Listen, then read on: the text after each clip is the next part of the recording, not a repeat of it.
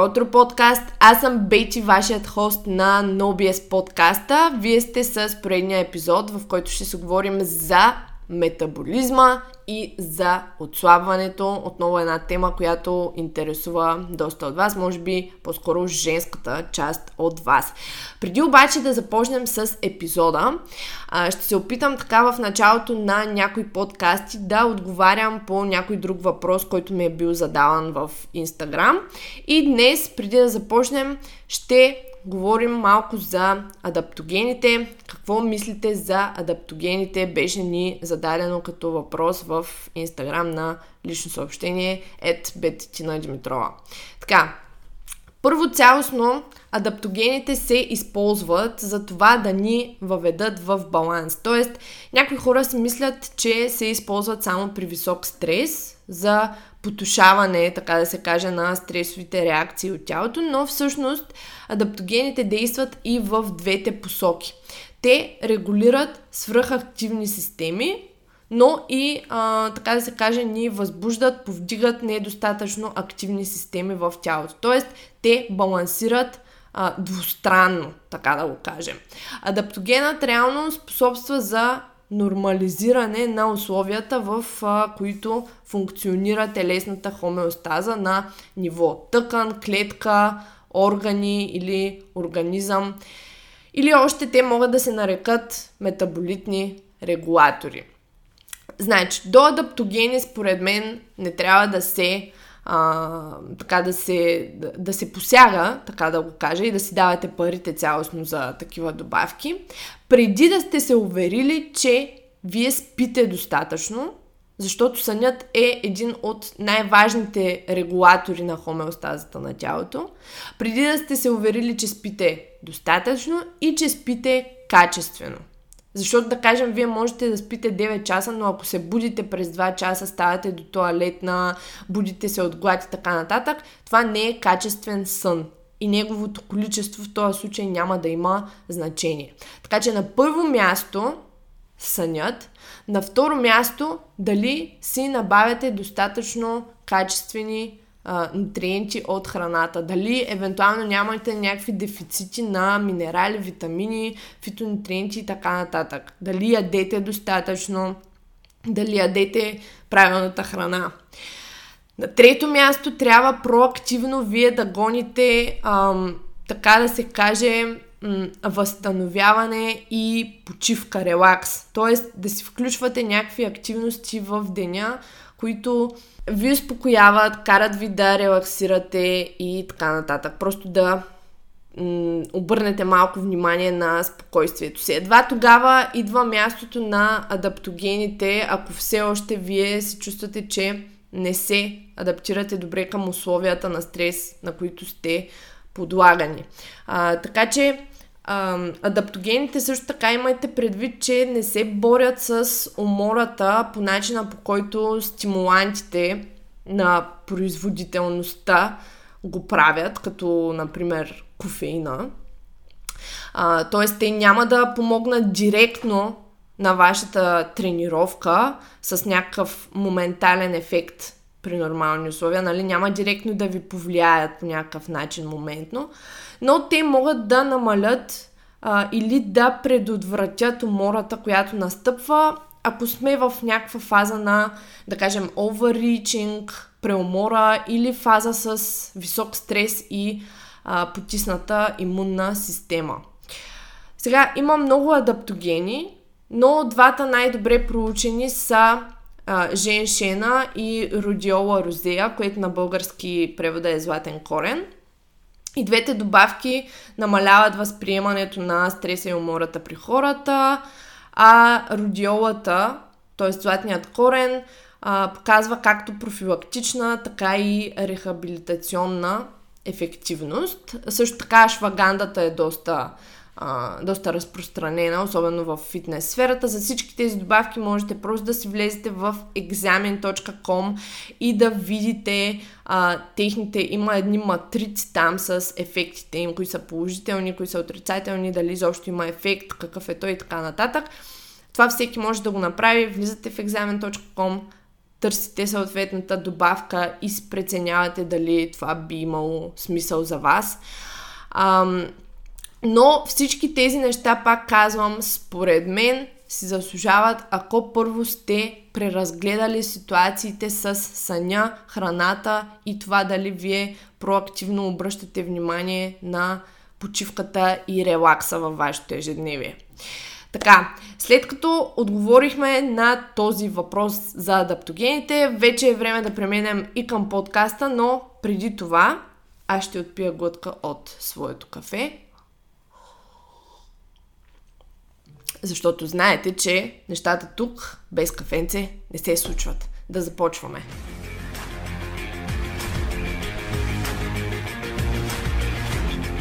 От край време съществуват в историята на човечеството общо взето всевъзможни диети. Ниско въглехидратна, ниско мазнина, лунна, слънчева диета, на Аткинс, кето, мето, общо взето каквото ви дойде на ума. Почти е сигурно, че такава диета с такова име има. Но истината е, че има толкова много биес в интернет, както му викаме ние, толкова много биес в интернет пространството, че постоянно излизат нови магически диети, които отправят проблемите на всички до един момент. След време тази същата диета директно е маркетирана и по-скоро маркирана, лейбълната, така да го кажа, като лоша и нездравословна и хората директно я зарязват и минават към следващата. Нещо подобно на синдрома на бляскавия предмет, за който сме говорили а, в случая с тренировките. С толкова контрастна информация Просто не е чудо, че хората подскачат от цвят на цвят като пчелички, готови да измучат най-доброто за себе си, без обаче на практика да успяват да го направят. Или дори често регресират и всъщност се провалят. Чувайки диета, всички си представяме няколко характеристики на процеса. Нещо, което има начало и край. Представяме си ограничаване, Представяме си някаква система за следване, някаква липса, определено, примерно липса на въглехидрати или на мазнини. Представяме си също здравословни версии на храните. А, представяме си така в главата ни изникват думата отслабване и здраве заедно с това. Обаче обикновено отзаде някъде в главата ни се появява и усещането за страдание. Защо, защо имам чувството, че ще страдам? Ами защото се вър... фокусираме върху това, което реално ние отнемаме на организма. Метаболизмът ни се променя, когато губим тегло. Това вече е доказано.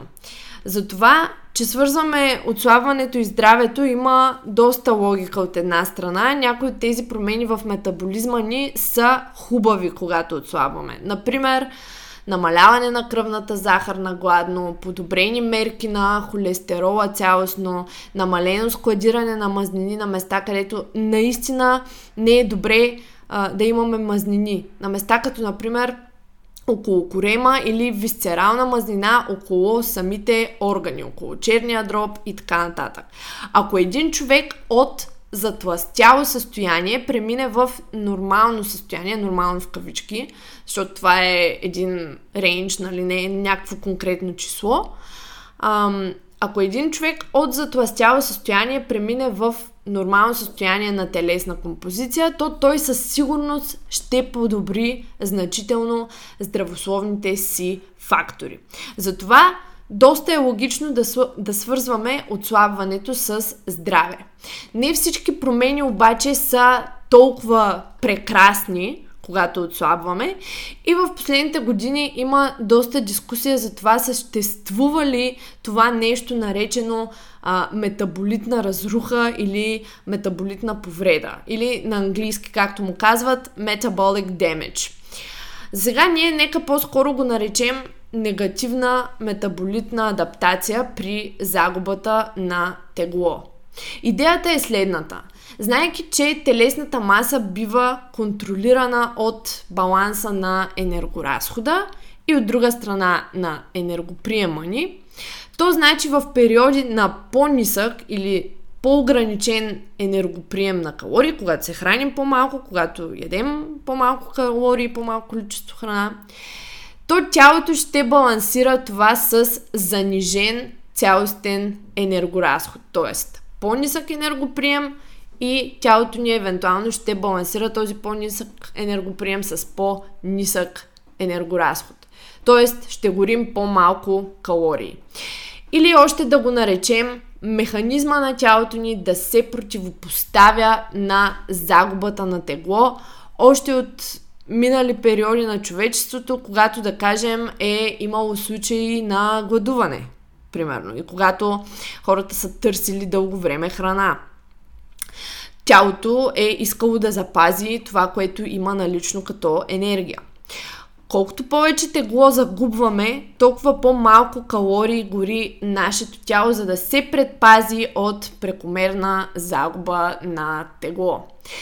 Този ефект чрез различни проучвания е бил осреднен на спад от около 30 калории на ден в енергоразхода ни на килограм загубено тегло. Сега това е наистина супер осреднена стойност, няма как генерално да говорим за цялото човечество, нали, от, отслабваш с 1 кг и загубваш директно 30, кг, 30 калории на килограм загубена телесна маса. Това зависи от ежедневието ти, от активността ти, от това колко цялостно килограми си поначало, от супер, супер, супер много неща, но осреднено, а, нали, се е се смята, че това са 30 калории на ден след продължителна загуба на тегло на килограм загубена телесна маса.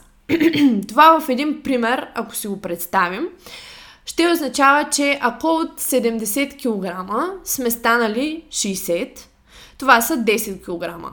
Това би значило, че ще горим 300 калории на ден по-малко от ситуацията, в която не смъкваме изобщо тези килограми.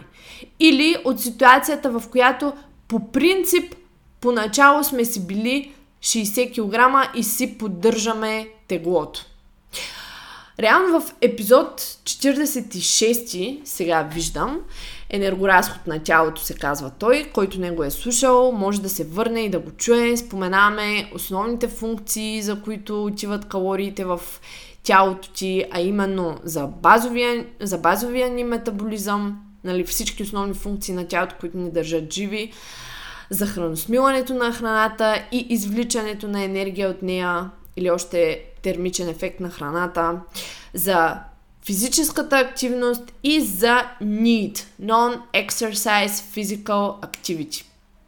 Тези неща по-подробно пак казвам в епизод 46, който не го е слушал, а, може да се върне и да го чуе.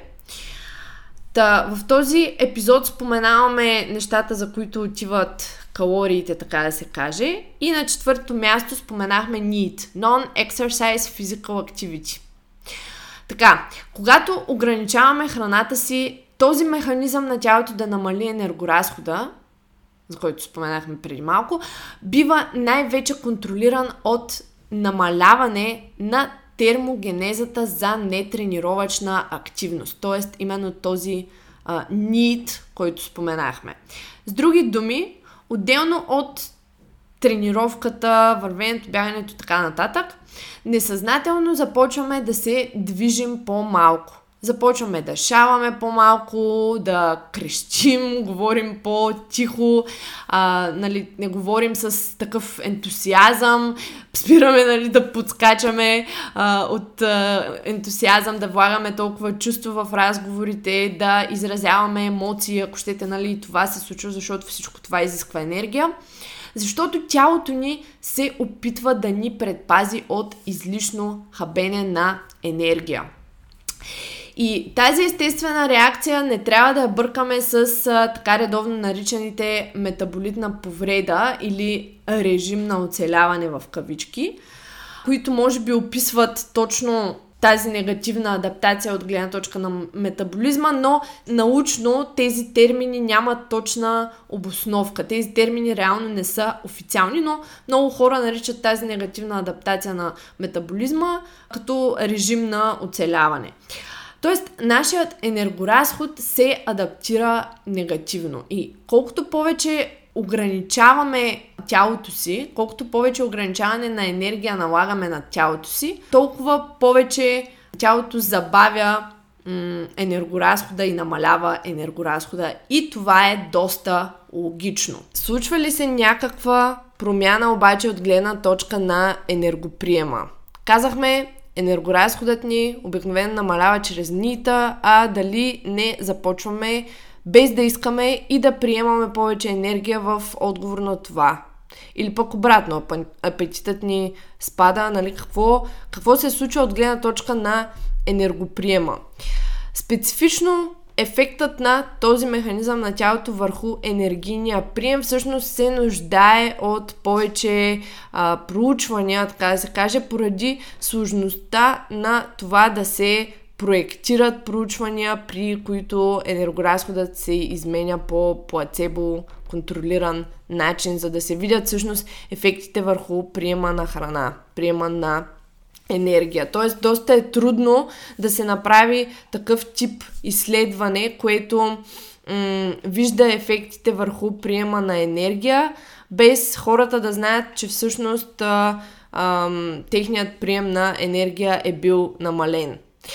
Едно проучване на Полидори et al. от 2016 година имало няколко интересни резултата. Ам, те успяват да построят по-адекватно това стъди чрез използване на едно диабетично лекарство. Сега точните наименования тук няма да ги споменавам. Това не е, това не е епизод за преразказ на проучвания. А, но те използват диабетично лекарство, което води до постоянно изхвърляне на а, някаква средна стойност, около 90 грама глюкоза на ден – чрез урината, което от своя страна позволило да се манипулира енергийния баланс без всъщност хората да го осъзнават нали, толкова конкретно и съответно без да знаят, което премахва поне личностния байс и това може да се използва като а, плацебо контролиран метод. Тоест една група взимат плацебо хапче, а другата взимат по 300 мг от това диабетично лекарство и без да знаят изхвърлят някакво средно количество, а, количество глюкоза на ден, което все едно намаля енергоприема им, а, без човекът адекватно да го разбира. След 52 седмици средното тегло на групата с медикамента намаляло, но се е установило на нова средна стойност, която била 3,5 кг по-ниска, за разлика от плацебо групата, която загубила по-малко от 1 кг съответно. Това преустановяване на личното тегло ни дава общо взето насока на там, че в групата с лекарството хората са започнали постепенно по един или друг начин да приемат повече калории, за да компенсират загубата на глюкоза чрез урината, което в конкретния случай е било осреднено на около 100 калории увеличение на загубен килограм. 100 калории нали, на ден – енергоприем допълнителен на загубен килограм в контраст с 30-те калории, които споменахме по-рано, 30-те калории намаляване в енергоразхода. Сега, това не е супер конкретен преразказ, пак казвам на стъдите тук, нямаме изобщо това за цел, дори а, сигурно съм изпуснала м- доста важни детайли от а, самото проучване, но това не ми е целта тук да преразказвам проучвания. Общо взето, целта ми е тук да се насочим в тази посока. Освен конкретното изследване, в крайна сметка се вярва, че повечето хора, които се подлагат на диета, и загубват тегло, не само ще горят по-малко калории, колкото по-леки стават, но и е много вероятно да увеличават несъзнателно калорийния си прием, особено ако той не бива контролиран под някаква форма. Защо казвам контролиран? Защото, например, някои хора използват диета без да са наясно а, за калориите и самата калорийна стойност. Например, използва се кето диета, но калориите не се следят. Това имам предвид под контролиран по някаква форма. А ако той все пак бива контролиран, да кажем, че, да кажем чрез следене на калории и макронутриенти, то други неврохормонални отзиви от страна на тялото могат да се случат, които резултират в завишен апетит. Нали, вие загубвате тегло, придържате се към по-низките калории, но няма как апетитът ви ще расте, колкото повече вие се отдалечавате от хомеостазата, в която сте били. Ако на този пропорционално увеличаващ се апетит, така да го наречем, бива откликвано с повишен прием на калории, то човекът стига до едно плато, а в по-лошия случай дори се, си връща килограмите. Ако пък на този повишен апетит не бива откликвано, то чисто психологически човек ще трябва да поддържа новото си тегло. Нали? За да стоим на тези по-низки килограми, ние ще трябва да ги поддържаме по някакъв начин. Не може да се вър... върнем към предишните си навици, към предишното си ежедневие и предишния си прием на храна и да задържим новите килограми. Надявам се това на всички слушащи е ясно, особено на жените. А, това обяснява защо много хора отслабват и след това се връщат на същото място, защото очакват, че без промяна в навиците си и в поведенията си ще могат да поддържат новото тегло. Само, че а, има няколко неща, които обединяват хората, които успешно успяват да задържат загубата на тегло. Около 90-95% се движат повече и се движат повече всеки ден, т.е. на ежедневна база. А, повечето също така се теглят или водят измервания под някаква форма, поне на седмична база. Повечето придобиват навици, които са ам, а, обикновено контрастни на заседналия начин на живот. Например, не гледат а, толкова телевизия, гледат, гледат по-малко телевизия, излизат повече, излизат в парка в свободното си време, вместо да седят и да играят игри и така нататък. Нали, примерно да четат книга, няма значение. Тоест, в основата на това колко човек тежи, в случая, стоят най-главно поведенческите промени. Тук човек трябва да си направи сметка дали след като загуби тези така дразнещи последни 3 кг, например, ще може да поддържа загубата им. Значи тук не говоря за хора, които от здравословна гледна точка трябва да загубят килограми. Нали, не става въпрос за това, за хора, които са с наднормено тегло и наистина имат едно значително количество килограми, които дори чисто здравословно трябва да ги загубят, за да си оправят състоянието на здравето. А тук говоря за хората и то най-вече дамите, които имат едни постоянни прищявки да отслабнат с 5 кила. Замислете се какво ще трябва да смените в поведенията си, в ежедневието си, за да поддържате тези минус 5 кг всеки ден и работете оттам назад, както се казва на английски uh, reverse engineering – а, дали това ще е реалистично за ежедневието ви. Дали ще можете да го поддържате. Просто логично помислете за нещата. Това всеки си го преценя, но трябва да е ясно, че след един момент на хомеостаза тялото си има начини за регулация към това да се върне там, където е било. Или поне да забави това, на което искате да го подложите.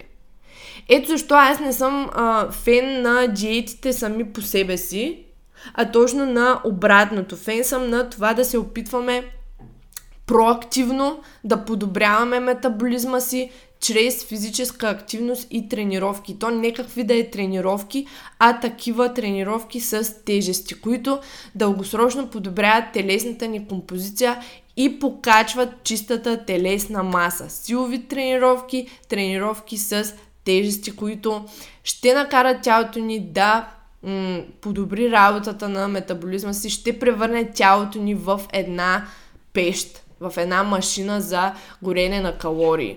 Защо? Защото повече мускулна маса, по-висок енергоразход и така нататък. Обяснявали сме ги тези неща в доста други епизоди. Но проактивно ние, стремейки се към това да подобряваме телесната си композиция чрез тренировки с тежести и съответно достатъчно количество храна и качество, разбира се, по този начин ние ще можем а, дългосрочно, цялостно да си подобрим позицията, а, в която се намираме и евентуално вече когато решим да отслабнем тези 3 или 5 кг, а, на нас ще ни е много по-лесно. И пак това нещо не трябва да се случва, нали, това желание да загубваме тези килограми не трябва да е постоянно. Така, това беше общо взето за днешния епизод, в който говорихме за метаболизма. Разбрахте, че има негативна адаптация от страна на метаболизма, когато се опитваме м- така да се каже, да намалим теглото си отвъд тази точка на хомеостаза, в която се намира то, т.е. метаболизма ни а, се адаптира негативно от гледна точка на калориите, които гори, опитва се да ги, а, да ги, да ги запази, опитва се да запази тази енергия, а, става по-ефективен в това да извършва различни дейности с по-малко калории но и от гледна точка на енергоприема също има някакъв вид адаптация. Дали това ще е завишен апетит, а, едни постоянни сигнали към мозъка ни, към а, тялото ни, които казват яш повече, яш повече, яш повече. Или ако не контролираме калорийния си прием, ние просто ще започнем инстинктивно да ядем малко повече или да ядем малко по-калорични храни. Така че хора, ако вие все пак искате наистина да загубвате някакви килограми, прилагайте това обратно инженерство, което споменах. И първо помислете дали вие ще можете да ги поддържате тези килограми с новите си навици, които ще трябва да придобиете, за да ги поддържате. Окей, okay, това беше епизодът от мен. Надявам се да ви е бил интересен и полезен. Ако е било така, знаете какво да направите. Споделете го на Instagram Story, защото това е единствения начин, по който хората директно могат да кликнат на сторито и да го отворят. И това е единствения начин, по който вие сами можете да ни помогнете да разпространим този подкаст. www.no-bullshit-fitness.com за повече фитнес съдържание. И там можете да видите новата ни услуга NoBS Woman, в която получавате тренировъчна стратегия, тренировъчна програма, която е в нашето мобилно приложение и приложение за десктоп която разбира се принадлежи на промяна от наша страна, когато вашият прогрес започне да се забавя, получавате примерен хранителен план, начални макроси, получавате и разбира се коучинг на техниката на базовите упражнения и разбира се всички останали упражнения от наша страна.